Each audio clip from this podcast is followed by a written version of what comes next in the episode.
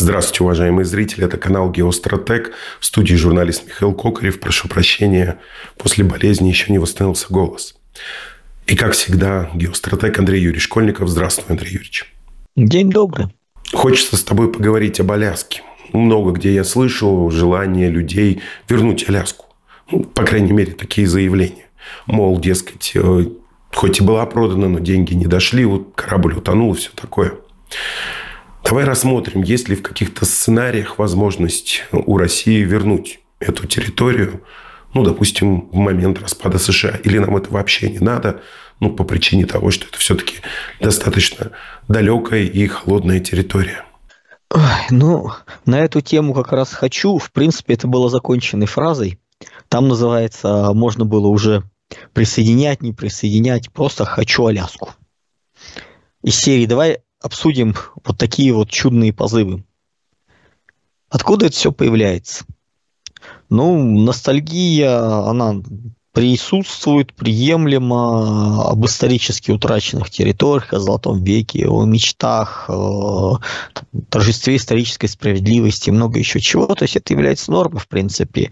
Попытки вернуть э, земли, ну, Неудивительно, это присуще всем народам. Есть народы, которые вообще придумывают конструкции вроде жизненного пространства. Это я про Третий рейх, где называется, даже нет необходимости объяснять э, основания для присоединения, просто хотим.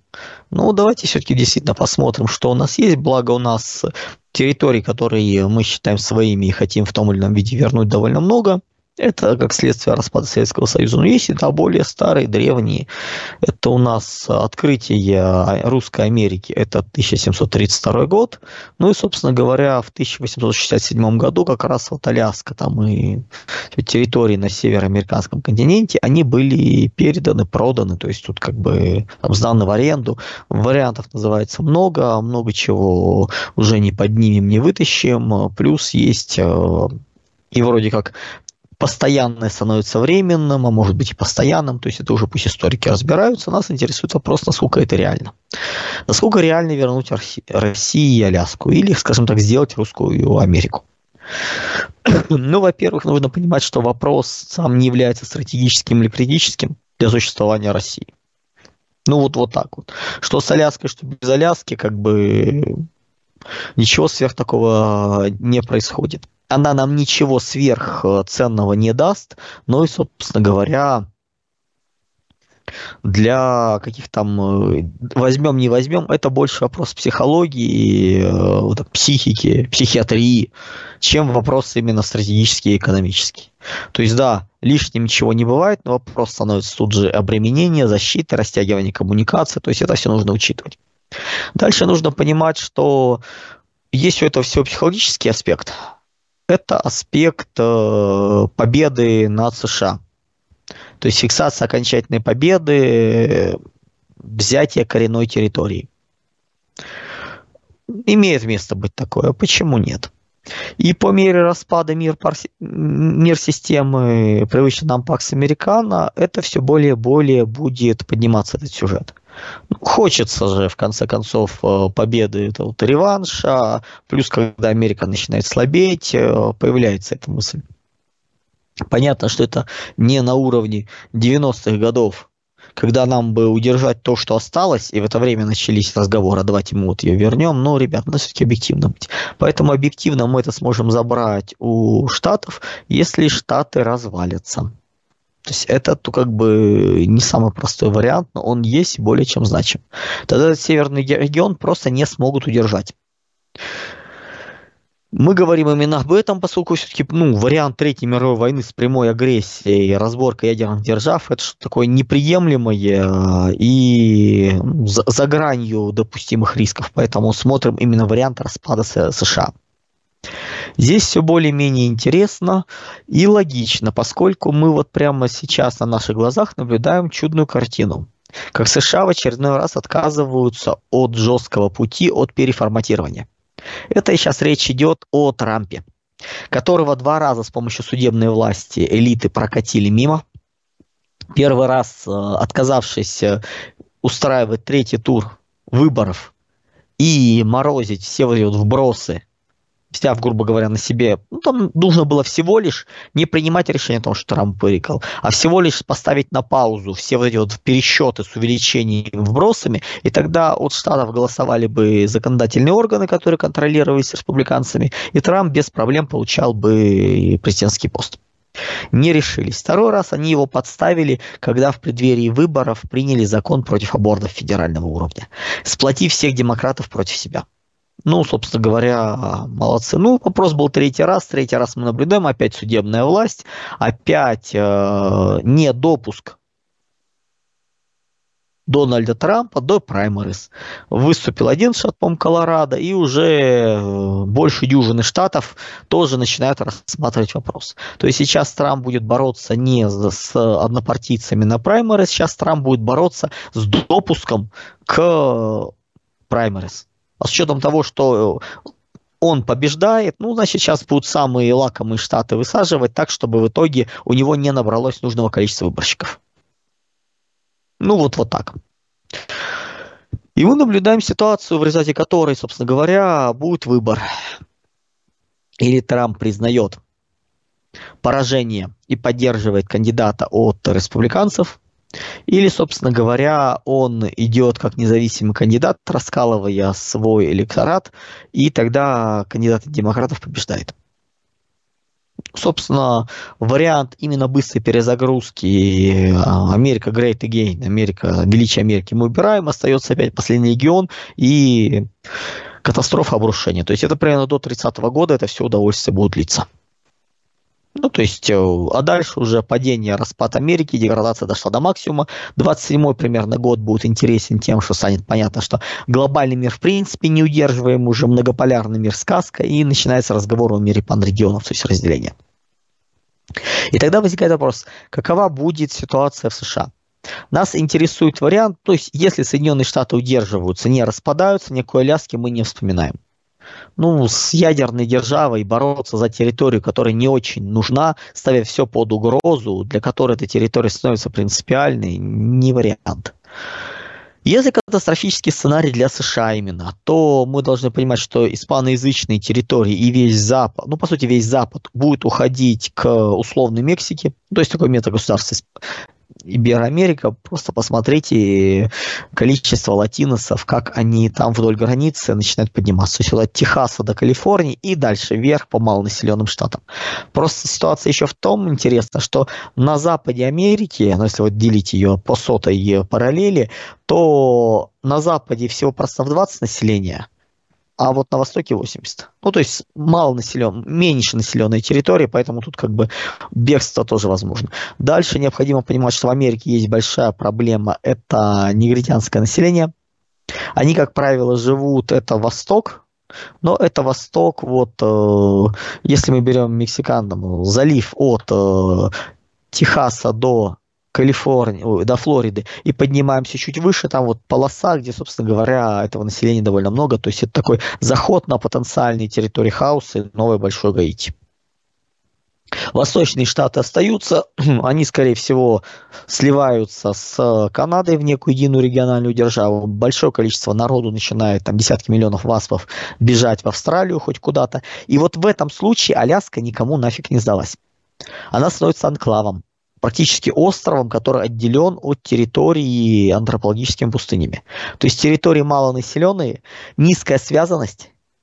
И по-хорошему, ну да, формально она остается в составе, но по факту она никому не нужна. И в, это, в этих условиях становится вопрос о возможности именно. Причем вопрос стоит не о возможности присоединения, это война, все равно. Возможности провозглашения независимости. Если бы рядом с э, Аляской была сильная держава вот непосредственно, ну, условно говоря, Япония, например, ближе, Китай ближе, то или еще, или Россия бы уже перевела основной центр развития на Дальний Восток, тогда вопрос о присоединении стоял бы. Сейчас это слишком большая территория и далеко. То есть держать с ней связанность э, не так и просто. Ну, то есть несколько тысяч километров морем до ближайших центров Восточной Азии, но это все-таки такой анклав удаленный. Плюс он располагается в перспективе интересных местах, но с точки зрения разборок текущих нет. Военные базы делаются без того, чтобы территорию забирать. И в этих условиях, то есть вот на Аляске начинают происходить внутренние серьезные изменения. Первое, что, давайте не забывать, что население Аляски немногим больше 700, э, там, 730 тысяч человек. Просто для понимания, что это не такая большая территория. И значимая его часть э, живет на побережье, рядом там, с столицей. Там климат э, более-менее умеренный, но это полоса вдоль моря, начинаем идти выше, ну, севернее и выше, там климат тут же ухудшается, то есть особо жить, ну, территории большие у нас, э, таких территорий много хватает, да и в Канаде таких территорий хватает. И мы наблюдать будем на Аляске резкое, ну, я сказал, многократное падение уровня жизни.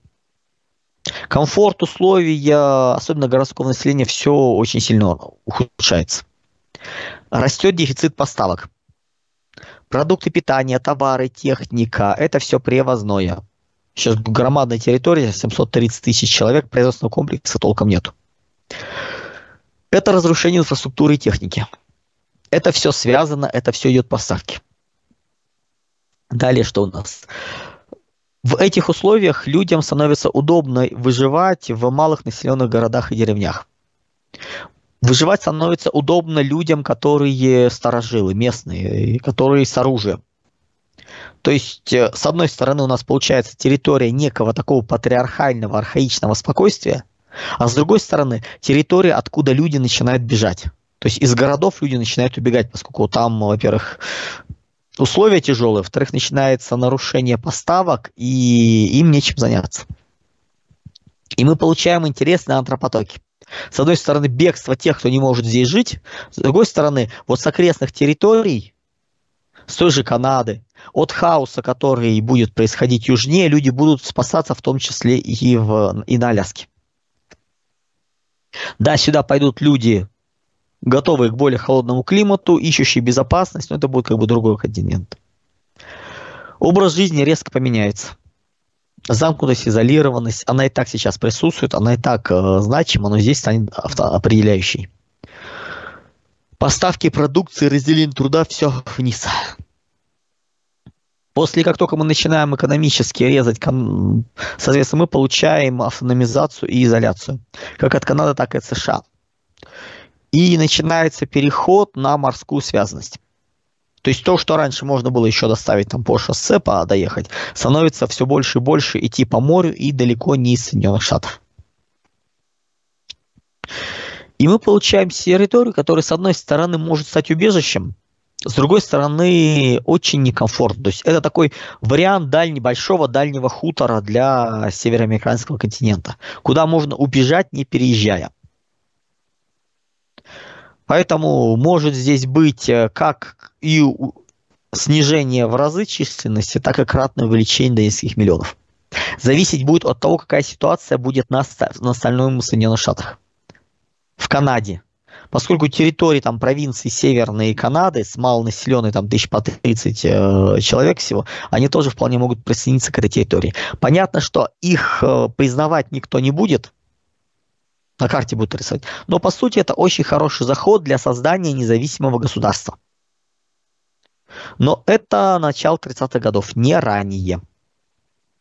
А вот после этого и официальное отделение, и провозглашение, и независимость по мере распада Соединенных Штатов.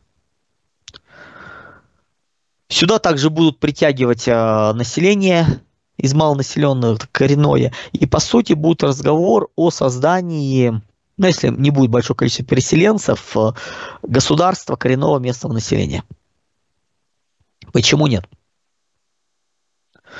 Да, данная Аляска будет очень э, уязвима и не самодостаточна. То есть внешние поставки от этого никуда не уйти. И мы получаем потенциально независимое государство, которое не может выйти на самоокупаемость, на сложные отношения, но которое в принципе может провозгласить себя и может какое-то время удерживаться. Возникает вопрос, а что с этим всем делать? Вот по-хорошему это обращение ко всем другим странам и серии установ помогайте нам устанавливать отношения, втягивайте нас в свои союзы. Поэтому для России как потенциальная зона влияния – да. К сожалению, доля именно людей, ментально готовых с нами сотрудничать, не очень большая. То есть, если мы посмотрим, э, там, условно, там, местное население коренное, там, включая потомков русских, это там, э, это все процентов 15 населения. Но они как раз селятся по различным э, маленьким городам, поселкам, то есть по плотности населения. Если убираем города, их становится много больше а города будут убираться. Из них даже более 5% православного, скорее всего, даже побольше будет. То есть там как бы есть разные цифры до 10%, ну как бы вот надо считать, смотреть. Поскольку, ну, одно дело, когда это не является значимым, другое дело, когда становится значимым, там многие, что, многие могут чего-нибудь признать. Нужно не забывать, что Россия, как и везде, куда приходила, очень занималась воспитанием. В том смысле, что преподавали, учили, рассказывали, и местные, местное население, оно становилось русским по сознанию. Такие алюто русские. Русские алюты. Поэтому по мере независимости, по мере, соответственно, отделения от США, запрос на изменение самоидентификации, самосознания у полукровок, старожилов именно в сторону того, что они коренные населения, что они являются такими алютами с русскими корнями, оно будет нарастать. Этим нужно пользоваться. Вот из них нужно помогать им формировать элиту. Силы самообороны, это вот все здесь. По-хорошему, вот проблески всего этого надо смотреть будет от 20, ну, 28-30 год, может, 33 год. То есть вот это вот будет понятно, что с этим всем делать. Э, и тогда уже державы, которые к тому моменту будут субъектны и в регионе работать, они включатся в борьбу за этот анклав. Понятно, это будет и Китай, и Япония, и Британия, и Корея, понятное дело, Россия. То есть это все будет твориться. Все будут заинтересованы в получении анклава. Но это независимость. России по-хорошему к этому нужно будет готовиться. Подставить плечо. Не включать свой состав. Не надо. В данном случае будет более актуальное независимое государство Аляска, которое, соответственно, можно помогать. ЧВК туда направлять, военную технику, то есть вот в таком духе. От доминирования английского языка мы никуда не уйдем. Но все-таки полтора века владычества англосаксонской культуры, она очень серьезна. Но работать надо начинать, начиная с агентов, заканчивая культурной связанностью. Связанность лучше всего вести по линии северных народов. Ну, то есть вот, вот туда вот. И на, и на них опираться именно для выстраивания. Экономически это можно будет делать с тем, с кем мы будем ну, в потенциале работать дальше уже 30-40-е годы, с ним, соответственно, экономически помогать. Будет ли это Корея, Вьетнам, сами, надо смотреть. Соответственно, взамен, ну, всегда можно помочь, пообещать той стране колонию на североамериканском континенте, если там все рассыпется. Почему нет? Тут получаем, что по-хорошему присоединить Аляску смысла-то особого нету. Но есть другой интересный сюжет. Сделать из Аляски еще один осколок европейской старой традиционной Европы. Белой расы. Ссылается, если уж так хотите. Убежище для консервативных северных европейцев. То есть начать туда переселять людей, которые традиционных консервативных взглядов из Европы и Северной, которые привычны к этому холоду. Ну и тоже Скандинавии. Не все же там э, мечтают стать частью новой Ганзы и либерально настроены. Также э, некоторое количество русских могут найти себя там. Новое место, новые территории неизвестны. Почему нет? Поэтому получаем ситуацию, где с одной стороны будет еще антропоток из Европы, который не очень будет хотеть оставаться в России, все-таки она для него не совсем привычна. С другой стороны, у них у нас появляется место, куда их можно отправить, чтобы они пытались воссоздать свою маленькую кусочки маленькой Скандинавии. Поэтому перспективы есть, есть, но не такие большие. То есть все упирается в распад США. Если в 30-е годы США делятся на части, тогда Аляска превращается независимой, присоединяет еще северные провинции Канады и уходит в свободное плавание. И вот тут нам надо ей помогать. Не иначе. То есть варианты просто взять, захватить, пойти, это не тот вариант, э, это не, ну давайте так, США не Гаяна для понимания масштаба происходящего. Поэтому перспективы на возрождение есть, не такие плохие, но пока не просматриваются. Пока движения в этом плане нет. Тут надо все-таки понимать, что движения видимости не будет. Мы же вообще привыкли ориентироваться на знаки. Какие-то вот смыслы. Тайны, что там центральный банк сигнализирует э, рынку. Что министерство сигнализирует рынку, какие тайные знаки подают. Он говорит, ребят, ну это бред, это вот мы вот сделали для этого, для этого. Нет, вы не знаете, это тайный знак, просто не допущены. Вот не будем таким заниматься чудной, чудной такой конспирологией. Просто понимаем, если США не распадаются, про Аляску забываем. Есть хорошие другие территории на юге, которые можно взять под себя для курортно-санаторного отдыха. Если они распадаются, тогда внимательно смотрим на Аляску. Что там происходит? Как идет экспансия движения латиносов? Как будет происходить замыкание США на восточном полушарии? И тогда уже Аляска может не присоединяться к России, независимость провозглашать. И тут России можно помочь будет. И солдатами, и знанием, и советами. И почему нет? Вот такие вот у нас чудные мечты про возрождение Русской Америки.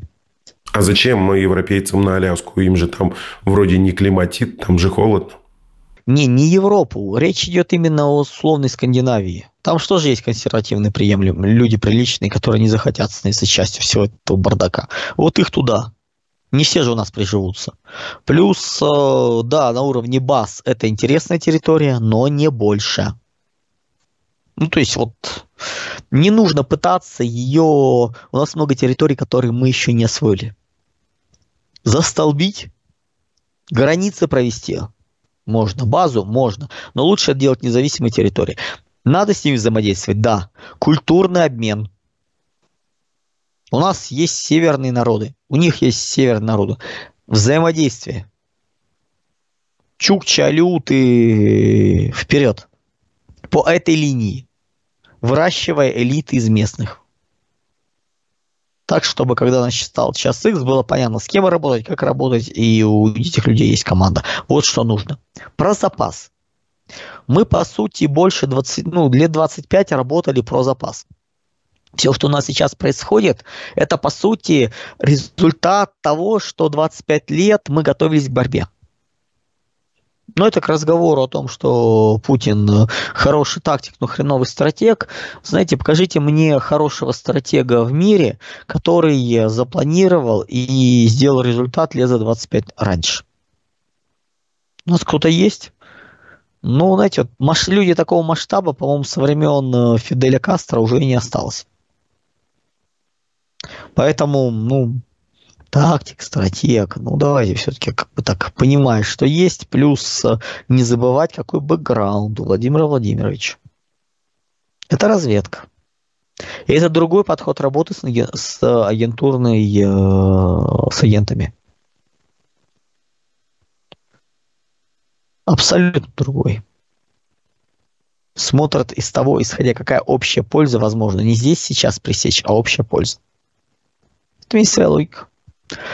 И с людьми, кстати, он очень легко расстается. Вот это тоже зря. Есть такая иллюзия, что он не умеет прощаться. Откройте и посмотрите списки с теми, с кем он начинал. Якунин, Зубков и далее по списку. Это были люди максимально близкие, сидящие, которые сидели в одном кабинете, которые на одной волне, но понимая, что все, да. Просто мы наблюдаем за теми, э, кто в кадр попал. А как правило, интерес вызывает как раз э, черт знает кто, и начинается рассуждение о коррупции, о том, что спецслужбы крышуют э, уголовников. Да нет. Они этих уголовников завербовали, рассматривают как инструмент для того, чтобы ударить посильнее. И удар будет в разы больше, чем э, теряется, соответственно, вот на этом всем. Поэтому смотрим очень аккуратно, очень называется ограничено это все. Андрей Юрьевич, ты хочешь сказать, что Владимир Путин готовил разрыв Соединенных Штатов еще 25 лет назад? Вроде бы как бы он не заявлял об этом. Не 25 лет позже, то он начал делать, грубо говоря, вот то, что мы сейчас смотрим. Эта ситуация, шла подготовка. Если не к тому, что было спланировано, что будет падение, влияние США, и вот тогда мы по годам, то есть такой календарный план, нет. Просто было понимание, что если такое произойдет, мы должны быть готовы. Не сдаваться. Как та лягушка, которая взбивала сметану и сделала масло. Вот примерно то же самое. И не сдавались, и делали, и работали, понимая, что может получиться, может нет.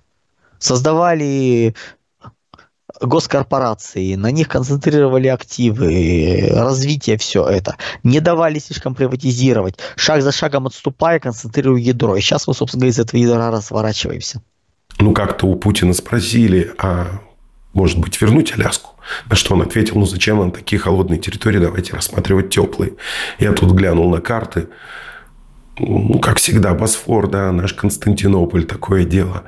Ну, если мы говорим про такую вещь, как э, распад Турции, а мы про нее говорим, то это, понятное дело, Константинополь.